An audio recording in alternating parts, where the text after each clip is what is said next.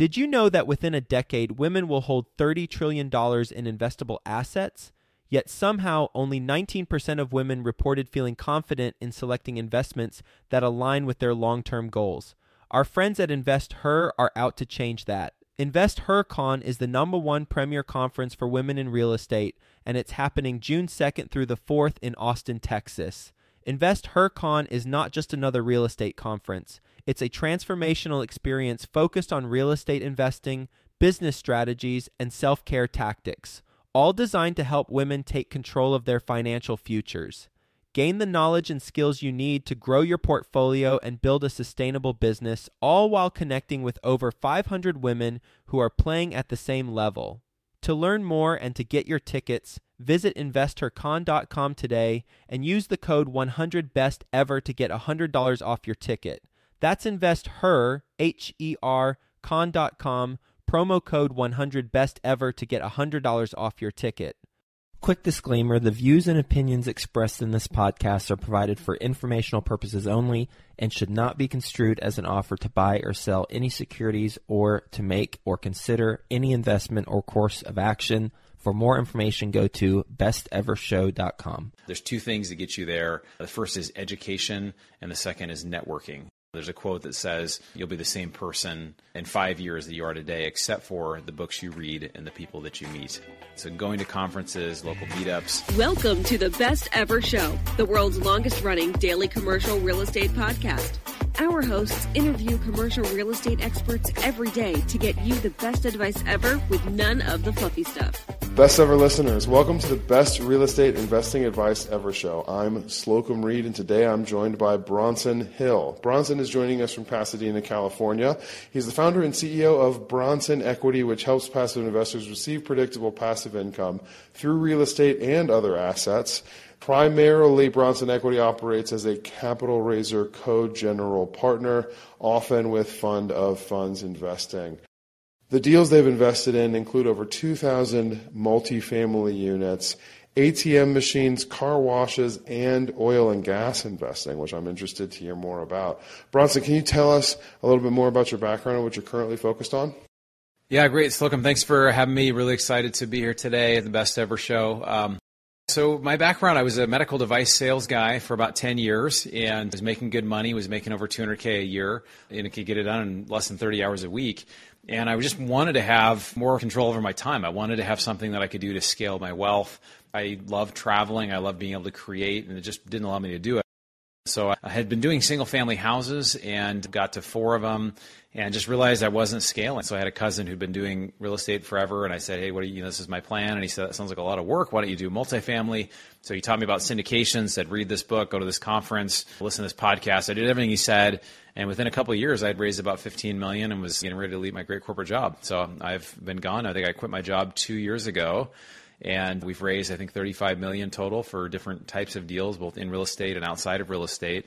And we just been able to really help a lot of people to generate passive wealth outside of Wall Street. So that's really my passion, and just talking about how we can help people to learn more about financial education and growing their wealth. Did you start by raising capital for multifamily and then start moving into other asset classes? Yeah, that's how I started. I have a book coming out called Fire Yourself Replace Your Working Income with Passive Income in Three Years or Less. And basically, I call multifamily the gateway drug. It's kind of the thing that gets you started, and then you're like, oh, I'm hooked on this. It's great. So I started with multifamily. My story, of how I started, I actually started a meetup in Los Angeles, and we had about 60 people at the first meeting. I had a guy come up to me I'd never met before, said, Hey, I'd invest in one of your deals.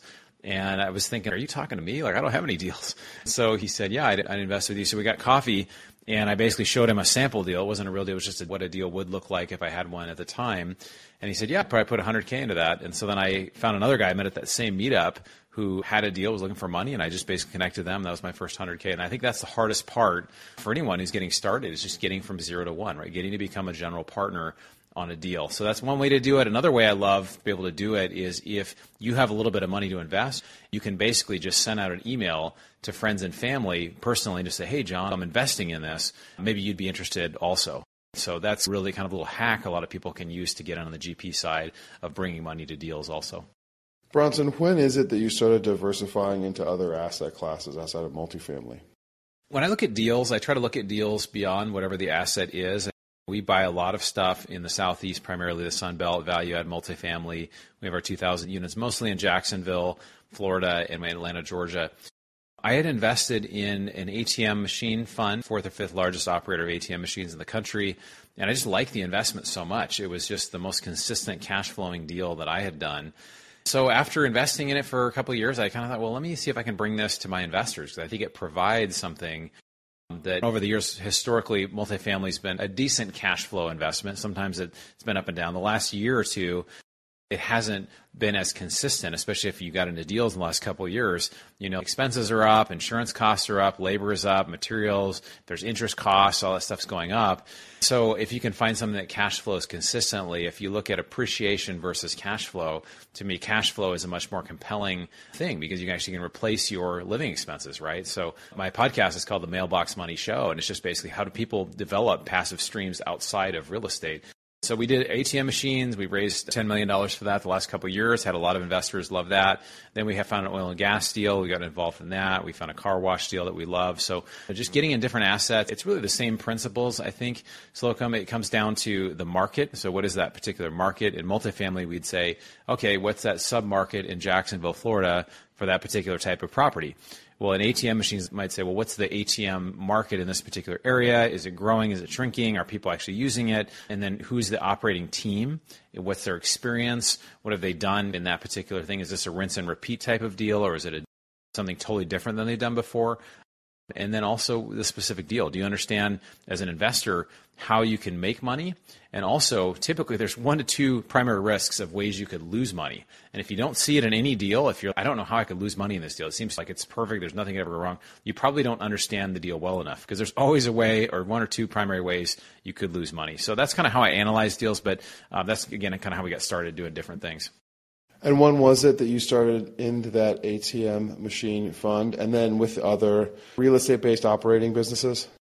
I started in multifamily fall of 2018, so almost five years ago. And then it was about three years ago we started diversifying in other assets. And there's been an advantage too. I think the last year and a half, last couple of years, as rates have gone higher, if you have a great business, I study Warren Buffett a lot. He just talks about, you know, a wonderful business is something that just has certain components where it cash flows and it has some competitive advantages. There's a lot of businesses that are still doing really well, even if rates are higher, even if things are struggling in a certain asset. So I look at multifamily being that's one asset or one type of real estate. And there's other things that are businesses or other things outside of that. So having a little more diversity can make you a little more nimble and have different characteristics for your portfolio. Bronson, for the sake of furthering our conversation and for the sake of the listeners, I'd like to make a summary with some assumptions about the trajectory of the deals that you've invested in. And I want you to correct me where I'm wrong and then add to what I'm saying here. It's been an interesting time, especially for cash flow returns, the last three years for multifamily deals, when you had the massive run up in property values with compressing cap rates, especially as interest rates were compressing during COVID. And now that you have the most massive spike in interest rates in however many decades the pundits want to say it's been since the last time interest rates have risen this quickly, cash flow has been really difficult in multifamily. Your investment thesis is primarily cash flow driven because you're looking to replace active income for yourself and for your investors. So the target, the desire for cash flow has taken you from multifamily into real estate related or real estate focused operating businesses, coin laundry, ATMs. You said car washes, didn't you? Car washes, oil yeah. and gas. Car washes some people make that transition to coin laundry, even though you guys haven't. I'm interested to hear about the oil and gas, but the funds you're investing in are operating a business much more so than multifamily GPs who hire a property manager and then asset manage them. You talked about the difference in risk. Can you tell us about how you calculate the differences in the risk profile in investing in these businesses as opposed to investing in specifically real estate? Yeah, so I think there is risk in every type of investment that we do. I've had actually now over 1,500 one on one phone calls with investors that are interested in cash flow or interested in appreciation or have different investing goals. And I think it really comes down to what someone's goals are. It's before we talk about risk. Cash flow is really important. I think cash flow is the most important thing. I think if you make a ton of money way down the road, it's less powerful than I'm making money this month, next month, this year. It's more consistent. I think how you really look at that, how you evaluate that in each deal depends on the deal. And it just really depends on, okay, when I'm looking at this deal, do I have a knowledge of, for example, ATMs? Have I ever used an ATM? What do I know about ATMs? What are the things there? Is this similar to any other types of businesses? Well, what could happen in this type of situation? Is there a risk? How do we know it's a real business? How do we know these ATMs are in place? How do we know that people are good people?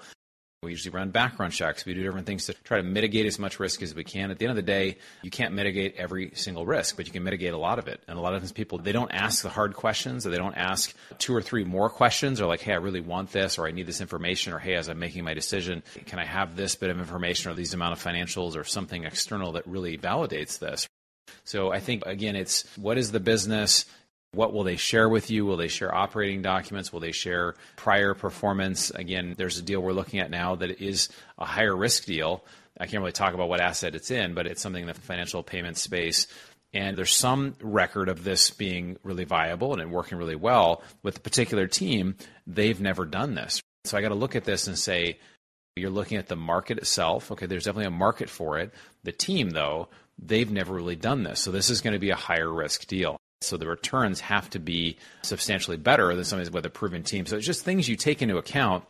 Again, the challenge is when looking at someone's portfolio, I can't tell someone you should allocate this way. You should have 90% of your stuff in multifamily or 50% of your stuff in this type of asset. Every person has to kind of evaluate it for themselves. I think if somebody's high net worth, there is a place for 5 to 10% of my net worth in things that are higher risk, that they could go 10x or 100x and there are investments out there that do that, but those typically have higher risk. So again, it just depends on somebody's risk profile. If somebody's 80 years old and they're having health issues, probably investing in a 10 year deal that could be a 10 or 100x may not be because they may not be around for it. So I think just really evaluating someone's risk profile is really important. But I think it's deal specific. You've got to really try to eyes wide open. What are all the things that could go wrong? I even ask operators, what's your biggest concern? What's the biggest risk that you see here? And talk to other investors about it. Just kind of get as much information as you can because a lot of times it's risks that were right there or it's a risk that you just didn't even think about. So I think it's really important to let it be a group approach as you analyze a deal. In those other asset classes, Cash flow returns are projected to be greater. That's why you're doing them in the first place. Tell us a little bit more about the business plan. Is there a targeted hold period with a disposition afterwards and a targeted average annual return or internal rate of return, or is it more of a long term hold play? That's a great question. I think it really depends what type of asset we're talking about. I'll give ATMs for an example because it functions differently and I talk about this in my book, it functions differently. Multifamily, typically, you get paid about 50, 60% of the returns, at least from the projections, at the sale or the refinance. You get paid later, right? So you're getting cash flow and you get paid at the end. With our ATM fund or the funds that we do, I'm not sharing any specific deal, but typically you're paid out as you go along. And on a projection level, you might have half your money back in two, two and a half years and then in a certain period you're all paid back. So yeah, maybe four years old, you're all paid back, and then by the seventh year, that's when the investment ends. So you're getting cash flow, cash flow, cash flow, and then it just stops at the end. We talked about there's different reasons people invest. Some people do it for cash flow, some people do it for reducing taxes. So when you get depreciation in multifamily, it's great because it allows you to push other investment tax burden in the future or down the road, unless you're a real estate professional, which you can use it sooner. And then the oil and gas deals, those are nice because not only they have decent returns, they also offer the potential for active income reduction. So somebody can become a general partner with energy. There's some unique, and again, I'm, I'm not a tax advisor giving me tax advice, but there are energy investments such as oil and gas, which 100K invested allows for something like an $80,000 reduction against ordinary income which is really magical because then people that are not real estate professionals potentially can start using the write off. So I think it comes down to what is the goal for someone when they're investing? Is this retirement money? Is this money that's trying to get cash flow to cover expenses? Is this something somebody's just looking for a high return? And I think that depends on the investor's profile of where they're headed and where they want to head. We'll get back to the show. But first, some sponsors I'm confident you'll find value in learning more about. Are you raising capital for commercial real estate ventures? To make sure you comply with security laws and structure your deals correctly, talk to syndicationattorneys.com, your premier legal resource for real estate syndicators and fund managers. Syndicationattorneys.com dedicates its practice to helping real estate syndicators and fund managers legally raise capital from private investors. Their experienced team has helped create over $2.75 billion in security offerings, making them industry leaders in the capital raising space. To get a free copy of their book, How to Raise Capital for Real Estate Legally, go to syndicationattorneys.com or text the word fairless to 844 796 3428. That's fairless, F A I R L E S S, to 844 796 3428. Launch and grow your business with syndicationattorneys.com today. This offer is not valid to Florida residents.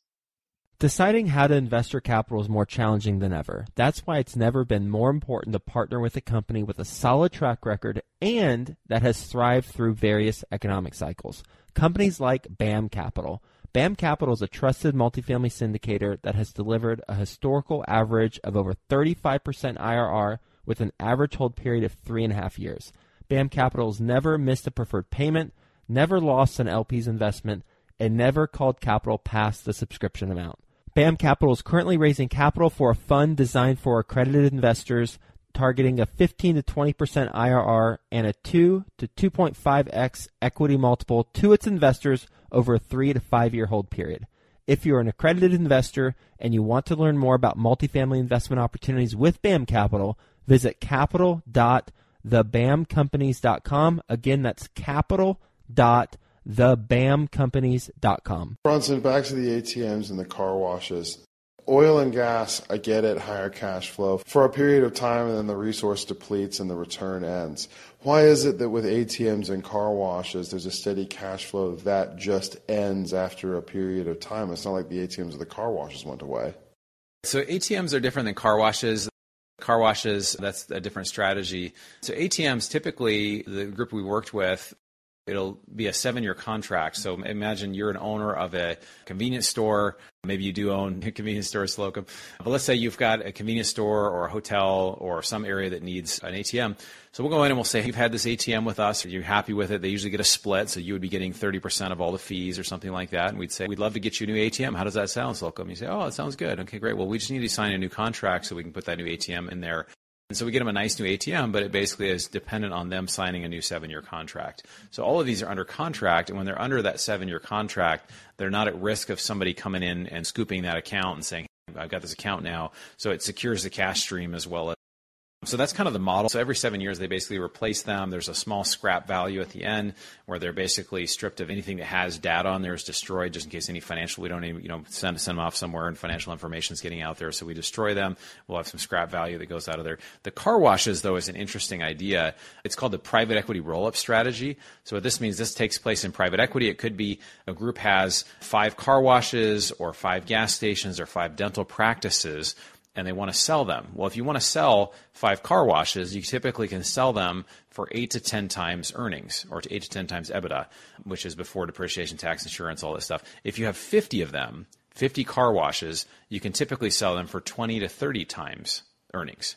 So there's value being put together just simply by packaging them up and putting similar ones together of the same kind. Now, why is that the case? It's because the buyer, private equity, which has tens of billions of dollars, they don't want to buy one car wash, five car wash. They want to spend $100 million, $500 million buying 100 of these, right? So they will spend a much higher multiple. So when there's a sale for a car wash, for example, in this deal, then there are some deals where it allows the investor to share in that upside when there's a sale.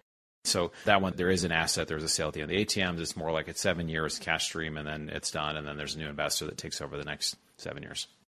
Bronson, outside of investor relations, outside of getting capital raised for these investments, what have your biggest struggles been in this venture? I think the biggest challenge for a lot of investors in general is just if something is new and different it's even it exists in multifamily. I called an investor earlier today. Is like I haven't really heard of syndication. What's syndication, right? So it's the same stuff we deal with in multifamily. It's just the thing we've never heard of. That's usually the thing that it's not always, but it could be something that could really help us. So a lot of times, I always say our biggest competition is not other syndicators or other opportunities out there It's Wall Street. We're educated by these Wall Street groups. I call myself a recovering investment advisor. I was an investment advisor for a few years.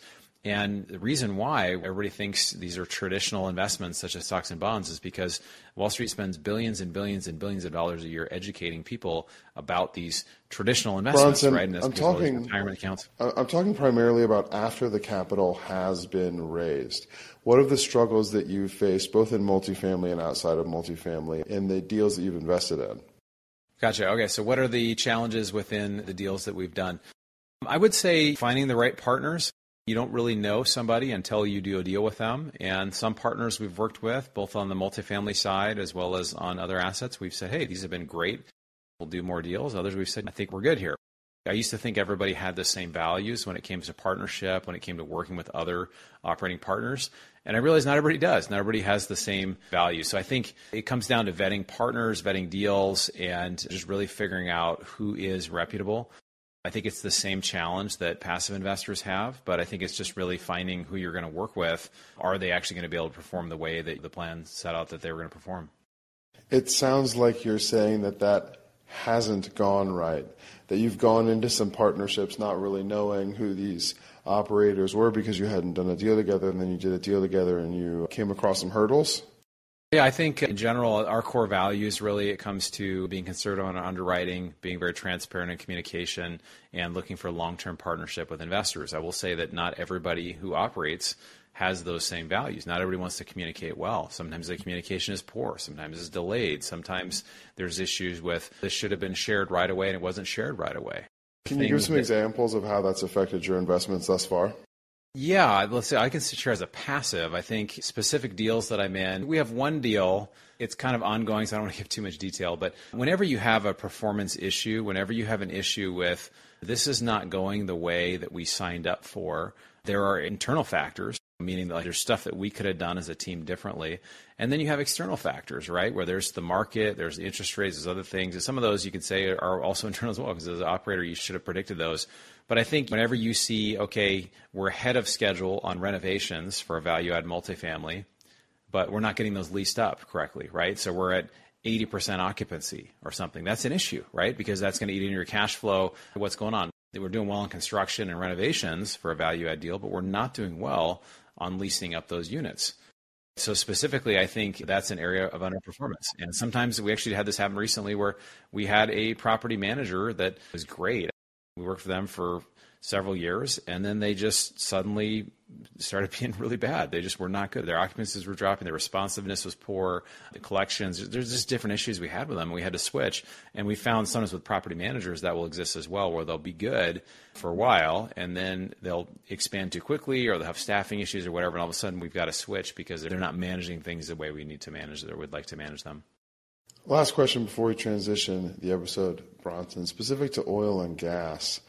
Outside of peripheral tax advantages that have nothing to do with the actual performance of the deal or of the asset, what is it that attracted you and your investors to that space? You mentioned the taxes one thing. If you don't count the taxes, I think it's basically the potential to have higher upside there are some challenges in working with the oil and gas space. So you have to find an operator that's really reliable, that has a great history of operating. Even then, you may still have issues that come up. I think the goal really in any investment, typically it's either cash flow or appreciation, or if you're looking at tax benefits. So I think those are the things that drew us to it when you have a higher upside. And then also, I think another thing is having a non correlated asset that's less correlated to real estate. If real estate is struggling, if you have, and for a while it was very, very overweighted in my personal net worth and portfolio to multifamily. I probably still am a bit, but having other assets that can perform well, typically oil and gas have less leverage or no leverage versus levered investments that you're dependent on the interest rate, right? The ATM is similar to that. The ATM has no leverage in it at all. So having different aspects, having something non-correlated, and one hand, diversity I think can be good because it gives you the ability to build things in different streams. So if one struggles, obviously you have help. There can be over diversification. I know people that have over 50 or over 75 passive deals. I think it's too many. I think it's really hard to track. But I think really we're looking for wonderful businesses that we can buy or be a part of, invest in an investment at a, at a fair price, and we see a high upside. So some of the stuff we're looking at in the oil and gas space now, it really blows anything out of the water that I'm seeing in multifamily right now, right? So I think if you're open, and there'll be times where multifamily will be more attractive, right? So I think it just depends on what season you're in and where you're at, and just how you're open to various opportunities and different assets. A very intriguing prospect for sure. Bronson, are you ready for the best ever lightning round? I'm ready. Let's do it. What is the best ever book that you recently read? So I reread a book called Never Split the Difference by Chris Voss. I was able to have lunch with him recently at the Limitless conference, and just an amazing book. What is your best ever way to give back? My big why, really, for doing all of this is to try to end modern day human slavery in the world. So there are 20 to 40 million human slaves today. So I volunteer with a group called the Dressember organization that helps fight human trafficking in the world. Thus far, Bronson, in the deals that you have funded, what is the biggest mistake you've made and the best ever lesson that resulted from it? I would say the biggest mistake would be just really not having enough conversations with potential partners, not doing enough work on the front end just to make sure that we actually are aligned from our values. On a couple deals we've done where it's like, you know, I think I'd rather have a, a do over on that one or, or not done that one. It's been from that, right? It's been from just a values type of conversation that probably could have been avoided. So we try to spend a lot more time on the front end now, just really getting to know a group, really getting to know their track record, who they are, and just really spend time with that. On that note, what is your best ever advice? My best ever advice is if you want to grow your net worth, all of us come to real estate typically for this reason to grow wealth, to grow cash flow, to grow net worth. There's two things that get you there. The first is education, and the second is networking. There's a quote that says, You'll be the same person in five years that you are today, except for the books you read and the people that you meet. So, going to conferences, local meetups, I run a meetup in Southern California, in Los Angeles. Just being around those types of places, reading books, podcasts, shows like this will really help you grow as an investor for sure. Last question Where can people get in touch with you? Best way to reach out, my website, bronsonequity.com. I've got a free ebook, How to Use Inflation to Your Advantage. So, some unconventional ways to use inflation in real estate, outside of real estate to your advantage. I also have a book coming out in the next couple months called Fire Yourself about getting out of a job or getting out of a workplace to replace your income with passive income. So, but this has been great. Slocomb, I appreciate having me. Those links are in the show notes. Thank you, Bronson. Best ever listeners, thank you as well for tuning in. If you've gained value from this episode, please do subscribe to our show. Leave us a five star review and share this episode with a friend you know we can add value to through our conversation today. Thank you and have a best ever day.